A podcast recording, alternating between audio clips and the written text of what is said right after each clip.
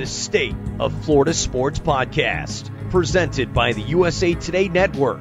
Here's your host, Tim Walters.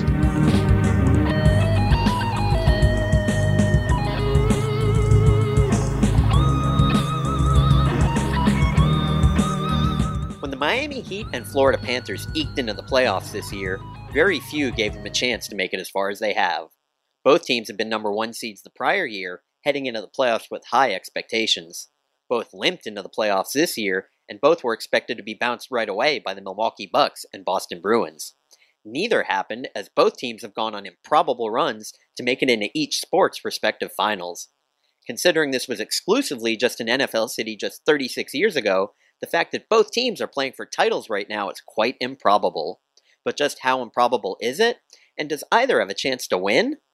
To give us some perspective, I welcome in first time guest Rick Horrow, a lifetime South Florida sports fan, former Dade County Sports Authority executive director, and current professor of sports who is a visiting expert on sports business at Harvard Law School. He's also the host of the On the Record Sports podcast and purveyor of horrowsports.com. If anyone knows South Florida sports, it's Rick, and he'll be joining us in just a moment. Hello again, everybody. I'm Tim Walters, and thank you once again for joining me on the State of Florida Sports podcast, powered by the USA Today Network. This podcast utilizes our Florida Sports Network of beat writers, columnists, and some special guests to bring you up to speed on the most important sports topics. Our Florida network consists of 17 news sites that encompass the state. We encourage you to subscribe to your hometown newspaper and, of course, this podcast to help support the incredible journalism done by our talented staffs. Since the turn of the millennium, the Miami Heat have won the third most NBA titles with three, just one behind San Antonio and Golden State, and three behind the Lakers. Meanwhile, the Florida Panthers have only been to one Stanley Cup final way back in 1996 during the Clinton administration. They lost to the Colorado Avalanche, a team that had just that season relocated from Quebec to Denver. Let's bring in Rick Horrow so he can tell us a bit more about both the Heat and Panthers and what their finals appearances mean to South Florida. Rick, welcome to the podcast. Thank you very much. Good to be with you. Certainly. Well, let's start here because, as I mentioned in the intro, you're a visiting expert on sports business at Harvard, which, of course, is in Boston. So, given your affinity for everything South Florida sports and the way the Heat and Panthers have eliminated the Bruins and Celtics, how welcome do you feel in Beantown right now? Uh, I tuck my, uh, I wear my hoodie uh, uh, and, I, and, I, tuck my head in my cap, and uh, nobody knows. Actually, it is kind of funny because after three years in Boston and I teach there on the regular, uh, it is dicey. It was fun to go to the games at TD Garden for both teams and watch them kind of secretly rooting for the Heat and the Panthers. But you know, had the Boston teams gotten by those rounds, I'm a pretty avid Boston fan, and you'd have seen it. well, you know, wearing the hoodie is probably a good idea then if you've got a heat shirt on under it. But yeah, stay undercover there, stay safe because people in Boston are not very fond of South Floridians right now. All right, well, well, let's get into it then. So the Heat, the Panthers, both playing for championships here. Who are you more surprised out of the two that made it to the finals? Uh, both. Uh, it's a kind of a hard answer because when you have parallel tracks of two teams who limped into the playoffs as eight seeds and became finalists by winning tough games on the other team's court and ice, you really don't expect either one to get there. And it's the first time in the history of American sport the two teams have qualified for the playoffs the last week of the season, reached the Stanley Cup and NBA Finals as respective eight seeds, and played back to back over a six day block of time in two arenas, one hour apart. That is incredible. Certainly. And the fact that uh, the Boston Celtics and the Boston Bruins become the first two sports teams from the same city to lose in game sevens in the same season, that that's also a first. So, you know, just, just some of the history being made here is crazy. So, should we be surprised by the Panthers or the Heat, given that both were number one seeds last year? And I mean, the Heat, they're they're largely the same team they were. The Panthers, of course, you know, they they changed a lot in the offseason, but should we be surprised by either? Because uh, you know, granted, neither of them had a great regular season, but they were both just you know loaded with talent and ability, and they were number one seeds last year. Listen, it's brilliant management and ownership, but also kind of coaching, general manager deployment. Uh, the uh, Panthers have been the beneficiary of a 10 year run of Vinny Viola and his family, who bought the team for $240 million in 2013 after some struggling in prior ownership. You look at the numbers from the business publications, they're worth three or four or five times that, and well deserved. You know, on the Heat side, uh, I was part of the initial group that Ted Arison, Lou Schaffel, Billy Cunningham met with the commissioner and bought the team for $32.5 million. I've got some stories about that. But now that Forbes and others have pegged it at well over 3 billion, clearly he's earned it. They've earned it too. But what they've done is passed it on to, in the Heat case, uh, his son Mickey and his son, and it's a great family affair with Pat Riley being the linchpin. I remember game one and week one when I was involved in the Miami Arena as the uh, Sports Authority director and otherwise, November 5, 88. Uh, the on the court heat were started with great fanfare. They didn't read the memo. They lost their first 17 games and ended up 15 and 67. Three championships later, that opening month is a distant memory, but the most important issue as well is uh, the next major league sports franchise in South Florida. The Dolphins kind of don't count because they were AFL kind of bought in in the 60s, but the Heat made it easier to get the Panthers, easier to get the Marlins, and the rest is history. Absolutely. And, you know, it wasn't a, great, like you said, start to the franchise. And of course, they didn't even win their first title till 2006 but now they're going back to their seventh NBA Finals uh, since that time. So it's just incredible. And we're going to talk about Pat Riley and uh, Erik Spoelstra here in a few minutes. But, you know, sticking with so- some of the players and things, who are you more awed by, Jimmy Butler or Matthew Tkachuk? Because both are just playing out of their minds right now. Uh, Bob, Bob, Borowski. How's that? Uh, that goaltender uh, basically came out of nowhere to be the best goaltender uh, in the league by far. You know, Matt Tkachuk, uh, incredible, great bloodlines, uh, great family, and uh, he will probably win the Conn Smythe Trophy and be the MVP of the uh, playoffs. obviously, depending on what happens with the Panthers and, and Vegas. Jimmy Butler turns it on, turns it off. sometimes turns it off. More times turns it on those middle games in uh, the series against the Celtics when he didn't play really, really well. Have to worry about it a little bit, but he came back at the right time. So, look, it's a great mixture on both sides. Yeah, certainly. I mean, playoff Jimmy, I'm certainly starting to believe that's a real thing, even though game six, he didn't look like he had his legs too much against Boston, and still they only lost on that last second tip in. But you stole my next question because I was going to ask you about Sergei Bobrovsky because he was struggling. He what was he benched for like seven games or so, and people were wondering where was he going to start in the playoffs. And all of a sudden, he has become the hottest goalie uh, on the planet. So what what happened? What changed? Well, I'm not a goaltender coach. I'm still trying to figure out as a Floridian the nuance of how uh, a goaltender can get the angles that he's gotten and make some of his saves so effortlessly. But listen, listen, to the universal acclaim that everybody bestows on him as far as the best in, on the planet.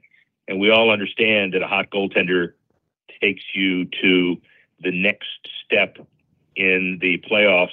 Look at what Vasilevskiy did to the Lightning for the Lightning just across the state. And you realize this is a rare breed. You know, there were 200 registered Panthers on the endangered list way back in the 90s when the name was chosen. Uh, you know, now we don't have to worry about it because as long as you got Panthers named Bobrovsky and and and Tkachuk and and and others, uh, they're going to be just fine. Yeah, maybe Florida Fish and Wildlife needs to start tagging real Florida Panthers and just naming them after the hockey players. I would be happy to uh, to maybe sponsor Radko the Butcher, the the, the Florida Panther no, I, I, I, agree with that. And, and by the way, you'd get a lot more uh, excitement to personalize the adoption of Panthers, especially after what's happening uh, these weeks. Absolutely. So, you know, with the Heat, Jimmy Butler aside, of course, Tyler Herro's out injured. And you just have this cast of, uh, you know, just guys who are just playing out of their minds. And of course, you keep hearing on all of the uh, all of the broadcasts, they keep saying, "Oh, these undrafted players, undrafted players." Of course, Caleb Martin, Gabe Vincent, Max Strus, Duncan Robinson, they were all undrafted players, but these are also guys who have been in the league for years, and some people kind of take that as a slight. So, you know, using the word undrafted over and over, do you think they're hammering home a point, or are they slighting this team and how these guys have been playing? Well, they're hammering home the wrong point. Uh, you know, if if if if you if you think that uh, the the draft in the NBA is the only way to succeed, you forget that uh, these are two rounds, and then you're done. If you're an undrafted baseball player, you got problems. If you're an undrafted football player, you can make it, but it's harder. But uh, the collection of, of undrafted players is a testament to Spoelstra, to Riley, to the role playing that these players have. And it just proves that if you assemble the right cast of players, you don't need uh, three superstars and everybody else getting out of the way to be successful in the NBA. Yeah, maybe we should coin a different term, something like alternately discovered talents or something. But people will also. ADP. Yeah. I like ADP. Sketchy. Um, I like that. but, you know, actually, another player I guess you could say is also undrafted was Udonis Haslem because a lot of people might not remember. Yes, he's been with the Heat for 20 years, but he went to France after the University of Florida because he was undrafted, and then the Heat signed him, and the rest is history. Now, here's a funny nugget before we move on with more Heat and Panthers that Udonis Haslem, he played for the Florida Gators in the 2000 national championship game against Michigan State, which ultimately beat the Gators. There is a player on Michigan State who has become so successful in life that he bought the Phoenix Suns, and Udonis Haslem is still on the Heat. So, uh, uh what are your thoughts just on Udonis, who whose career is coming to a close after this series, one way or the other? I know another thought. Mat Ishbia was a, a disciple of Tom Izzo at Michigan State. That's a guy who, as he was building his mortgage company, would have weekly meetings in Michigan State colors and would would sing the the, the fight song and and uh, you know he's pretty darn successful. He cobbled together a mere four billion dollars to buy the Suns in the last six months, and now knowing what I do about Phoenix, he's kind of taken over the town. So he's done well, but clearly Udonis Haslem has done well too, as he people and as somebody who kind of helped create them.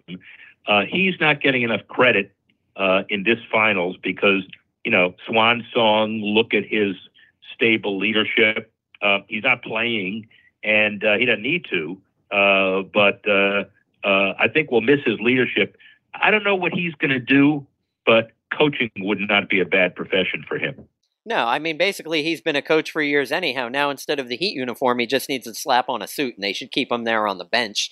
Uh, that's just my personal thought. But you know, speaking of coaching, let let's talk about coaching now because Erik Spoelstra. You know, where do you see him sitting on the pantheon of all-time coaches? Because with this being his sixth NBA Finals appearance, that is only matched or surpassed by, let me read these names Phil Jackson, Red Auerbach, Gregg Popovich, Steve Kerr, Pat Riley, and John Kundla, who that was a long, long time ago. So everybody else will recognize the rest of the names on there. So where does Spoelstra fit into the history of coaching? Well, a little bit above Ron Rothstein.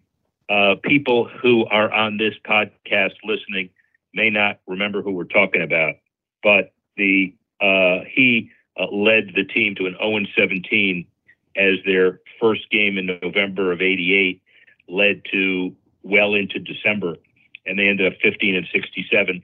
You got to give them and his first team credit, but then you go on and on. You made the point that they didn't win a championship for a while, but uh, listen, Spoelstra's you know pedigree of being in the film room and basically growing up with Pat Riley has paid off. And he's a Hall of Fame coach, no doubt. But he's only 50 something. So, you know, let's not push him out the door yet. Let's glorify him while we can.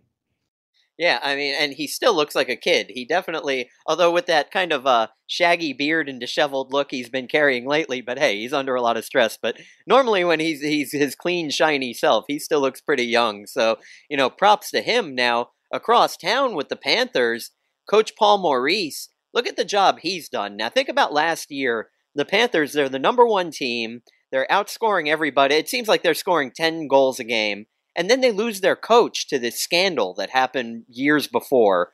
Then in the offseason, they undergo, you know, they trade away their best player but bring in Tkachuk. So w- talk about the job that Maurice has done to be able to keep this team moving in the right direction, squeak into the playoffs, but then they have been amazing, you know, sweeping in, in the conference finals. Now here they are in the championship series. You know, um, the NHL uh, content people have an incredible series that people ought to watch. It's on ESPN because of the ESPN new deal with the NHL, and it's basically inside the Stanley Cup, and they chronicle uh, mic'd up all of the teams that are left as they go through games. They're about two games behind, and they do it every week. And you watch what Maurice does between periods as a motivator doesn't say a lot, uh, but when he gets to his like 30 second presentations uh, at the end of the end of an intermission, you listen to it. It's amazing. It's right on. It's the five things people need to know, and his practices are incredible. You know, when I thought about it, I put him in a category because I didn't know what I was talking about of kind of recycled coaches that are hired around the NHL, which is easy to do, but he is standing out. Uh, He's found his home. What an incredible comeback under those circumstances, and hopefully he's he's here as long as he chooses to be. Yeah, and you know, a lot of people might not even realize this, but when you look at the landscape of South Florida, where the Panthers play in Sunrise, it is absolutely nowhere near where the Heat play. It's almost like two different time zones almost because uh, the Panthers they play almost out in the Everglades, whereas you know the the Heat are downtown given that, that the Panthers play in Sunrise, should they maybe go as the Sunrise Panthers? Maybe not too tough under that name. yeah, well, you know, you could, but uh, knowing what I know about how important arenas are to the process, you know, when the Sports Authority was created and I was the director way back in 1981, we decided to figure out how to do a an arena process in downtown Miami. We got basically $30 million from an urban development grant and cobbled it together. And in 88, it opened. We didn't care about making it the eighth wonder of the world. We just cared about it housing an NBA team and then maybe an NHL franchise. And if you remember, the Panthers played there. When Wayne Huizenga dropped 50 million to get them and the Mighty Ducks expanded. And then by the time the new arena opened up in uh, in uh, Broward County, National Car Rental Center, Office Depot Center, Bank Atlantic Center, BB&T Center, Florida Live Arena. That's all one building. And uh, the, the reason why we're able to do two buildings um, is that there are two funding sources of tourist tax or development tax money, one that's Dade and City of Miami and one that's Broward. And both of them are calling their teams home. And that's why we have a suburban West arena in around Lauderdale, Lauderdale Broward, and in a downtown uh, Miami arena. Uh, you know, they could have played one. Uh, L.A., uh, Chicago, you know, they play in one, but you have two. And the bottom line of all of this is the Sunrise Panthers might be an interesting name. The Broward Panthers could be. You know, Florida was Wayne Huizenga's early attempt to grab the state. Tampa Bay, very successful with their own name and we'll see how it shakes out. I, I don't think we're changing the Florida Panthers name anytime soon because the brand has become so successful.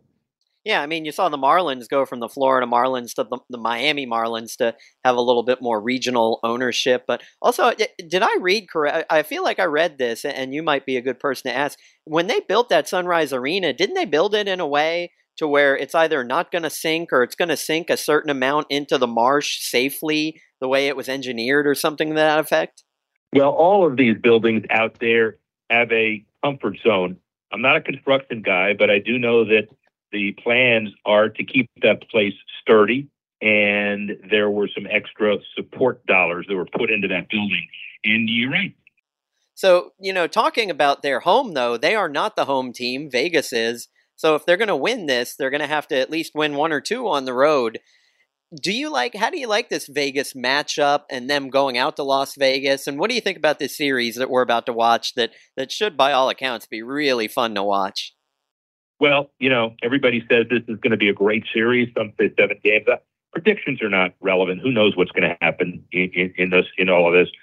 Uh, and you know, the the two two one one one makes an interesting combination for both teams. Uh, it used to be with the NBA, they were two three two, uh, and they changed two years ago back to two two one one one, just like uh, hockey and just like all the other series. So what it means is we're going to know by next Tuesday how many games both the Heat and the Panthers won away as they come home for respective game threes. Then you have the Heat on Wednesday, the Panthers Thursday, the Heat Friday, the Panthers Saturday, back to back four day block, unprecedented in South Florida sports, unprecedented anywhere. And I'm not so sure they've got to win one um, uh, away because the excitement is going to be so incredible that even down 2 0 in both series is not going to dampen the enthusiasm. It'd be great if they won one as a fan. It'd be great if they won two. They did it, you know, in the Carolina series. But we'll have to see. This is a very unique series in both sports in a very unique time. Yeah, I mean the two three two makes sense from a travel standpoint because the two two one one one you got these guys flying from you know, from deepest South Florida out to Las Vegas and back several times. But you know, hey, they both got to do it. So you know, the fatigue, the the mile, the miles, all of that stuff is there for both teams. So I guess it's probably then fruitless since you don't like predictions. I was going to ask you, who do you think's going to win, Vegas or the Panthers? Fruitless, because uh, I don't like predictions. But I will say this: that the two two one one one, I I was always uh, a, uh, a skeptic of why every other series, and I understand the the East and the West travel is by definition less, but every other series is two two one one one, and then automatically you changed it. And I also understand it's saving money not just for the players, but reporters and entourages.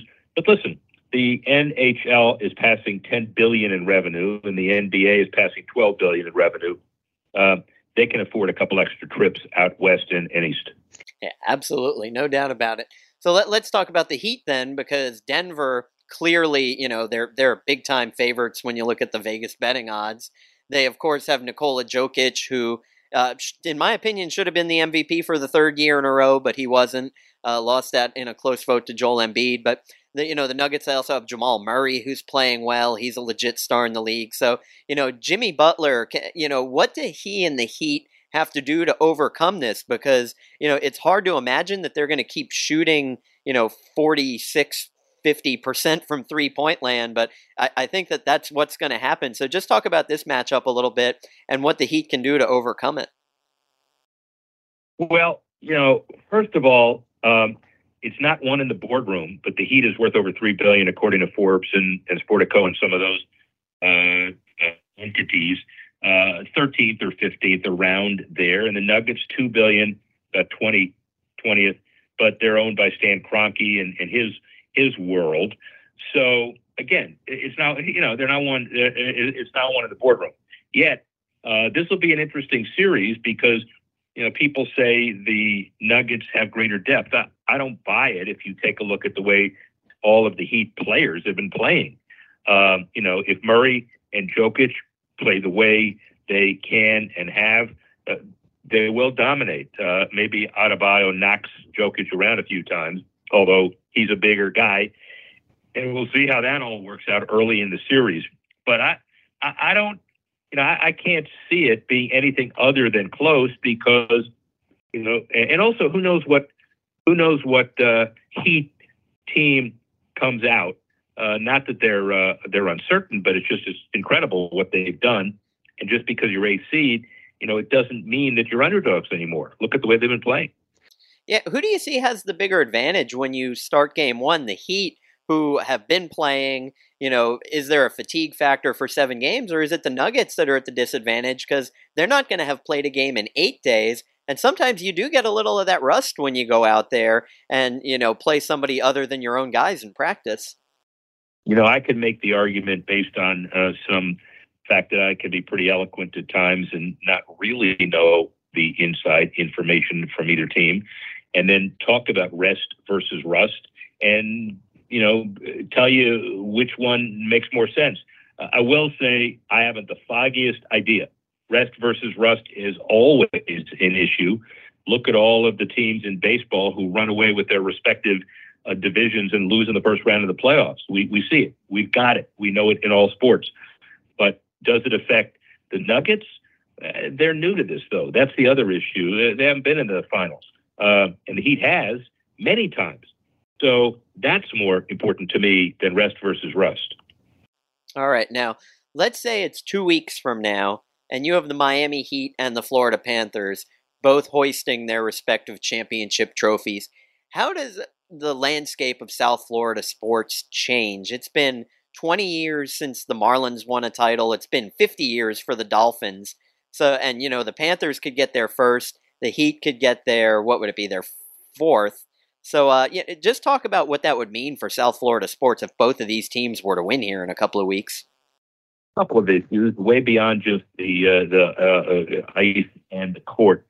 Uh, in the 1900s, after the Spanish flu pandemic, uh, we looked at the gathering idea as an important part of feeling good economic expansion. Yankee Stadium built in 1921 uh, with public money in some part because we wanted to get by the Spanish flu pandemic. Uh, South Florida, it's our roaring 20s, another example of how sports brings the economic, social, and cultural fabric together, especially after COVID. And it's also pride, it's obvious, with every new skyscraper and corporate headquarters that comes to South Florida because, in, in large part, the region viewed as a major league international destination. Uh, we're all closer together, uh, largely because of sports. Dade, Broward, Palm Beach, all the sports authorities I was involved in. This becomes very important. Walking down the streets of South Florida and seeing young kids with Panthers and Heat jerseys and second and third generation families telling stories about how those teams have brought them together is something I'll always cherish being involved in the early stages of both. And obviously, whether the Heat or Panthers win or lose, the region is already a world champion.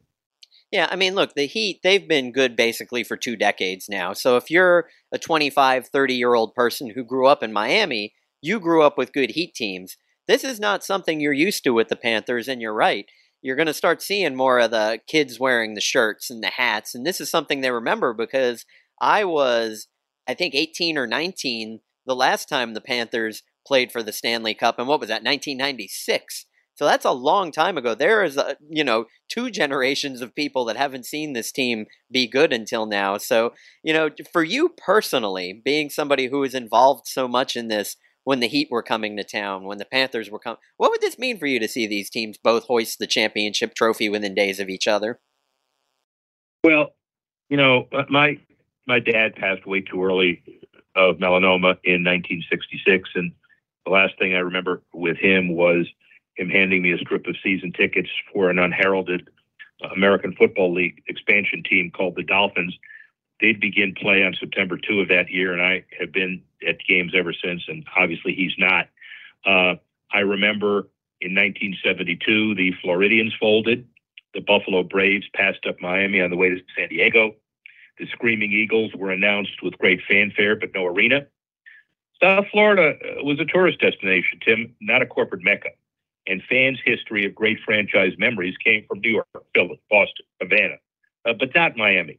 Uh, 57 years changes the landscape for me and a validation that this is a amazing region of sports fans that will continue to be bound together by that moment in 2023 where within a week we had two eighth seeds winning the championship in two winter sports in South Florida you can dream about it, but it's a lot more uh, uh, realistic today than it was before. And as I said just now, even if neither team wins, South Florida is a champion just by going through this exercise. Absolutely, and you know, uh, for the second time, and and I I promised the listeners I did not send you a list of my research beforehand, but you you actually touched on what my next question is going to be, and that and that is I I read your bio, and if there's one thing you and I have in common, My father passed away of melanoma uh, right after the Marlins won their last World Series championship in 2003. And, you know, we're talking about South Florida. We're talking about a place known for its sun, for its sand, for its beautiful people. But also, I've written, I'm also a health editor, and I've written a ton about melanoma, about my dad. So I just wanted to give you a moment to just talk about that particular disease and how serious people should take it because you and I like I said we're we're in a club people just don't want to be in.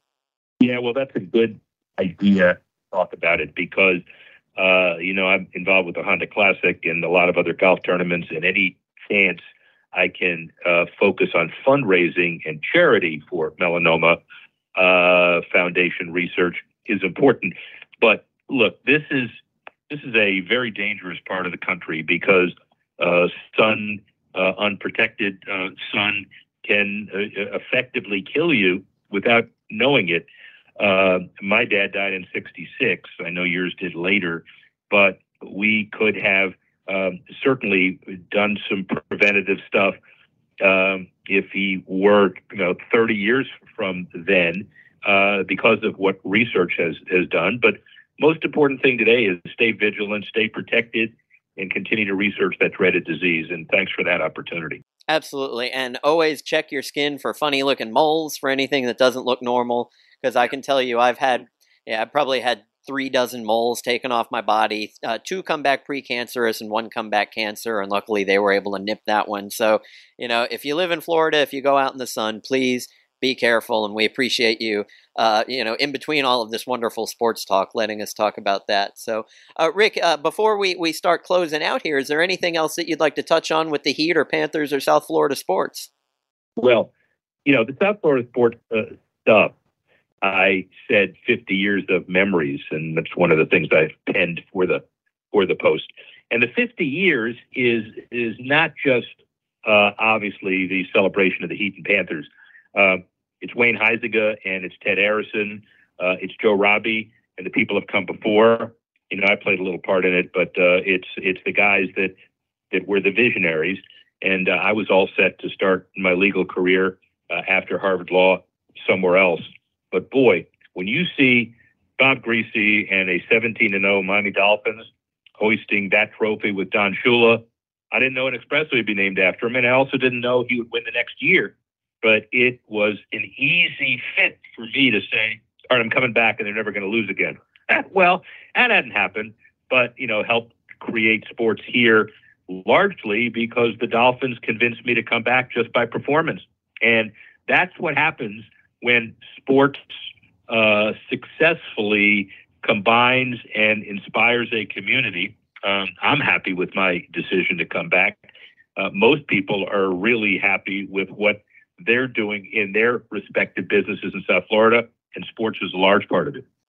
Alrighty. And Rick, of course, in my intro, I talked about your podcast, which is called On the Record, and I talked about your website, which is horrowsports.com. So just tell us a little bit about what your podcast is about and what people would find at your website.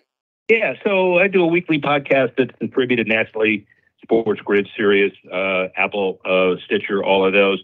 And it combines the business of sports with a big interview of the week. So the podcast includes my deal making issues of the week, three to one, all national, the sports gambling minute, who's done what that week, and then sports tech minute, and then good sports minute. We talk philanthropy.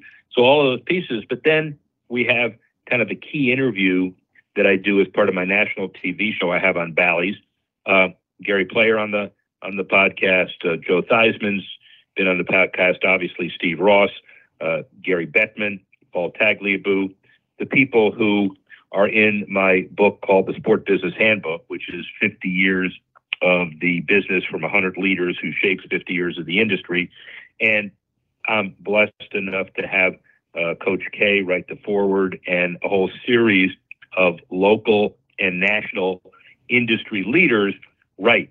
And then the podcast is the interviews that they've done and I put it all together on a weekly basis. So I'd love to have you guys link to it, and I'd love to have the listeners take advantage of it weekly as well. Certainly, absolutely. And do you think we're going to get uh, sports gambling in the state of Florida straightened out here in the next couple of years? Oh yeah. Oh, the next couple of years, I don't know. Certainly before the sun rises in the west, uh, or before we all drown because of global warming. warming. Uh, I will tell you this: that I, uh, you know, when I started all this uh, crusade on the sports stuff and went to Miami Beach High School, one of the first referendums we were doing when I was in my 20s was a kind of combined sports uh, and the Miami Beach hoteliers were all jockeying for that second floor uh, overlook to their casino operation because you know gambling was just a year away. Well, it's 50 years and it's not a year away, so we need it, but who knows what's going to happen? Yeah, well, we'll all be patient and figure out ways to legally uh, check in and bet on our, our sports that we love so much. So his name is Rick Horrow. Rick, I really do appreciate you being here with me today. Again, check out his podcast, check out his website. Really interesting guy, really smart. Rick, thank you for coming on with me. Anytime, Tim. Thank you very much.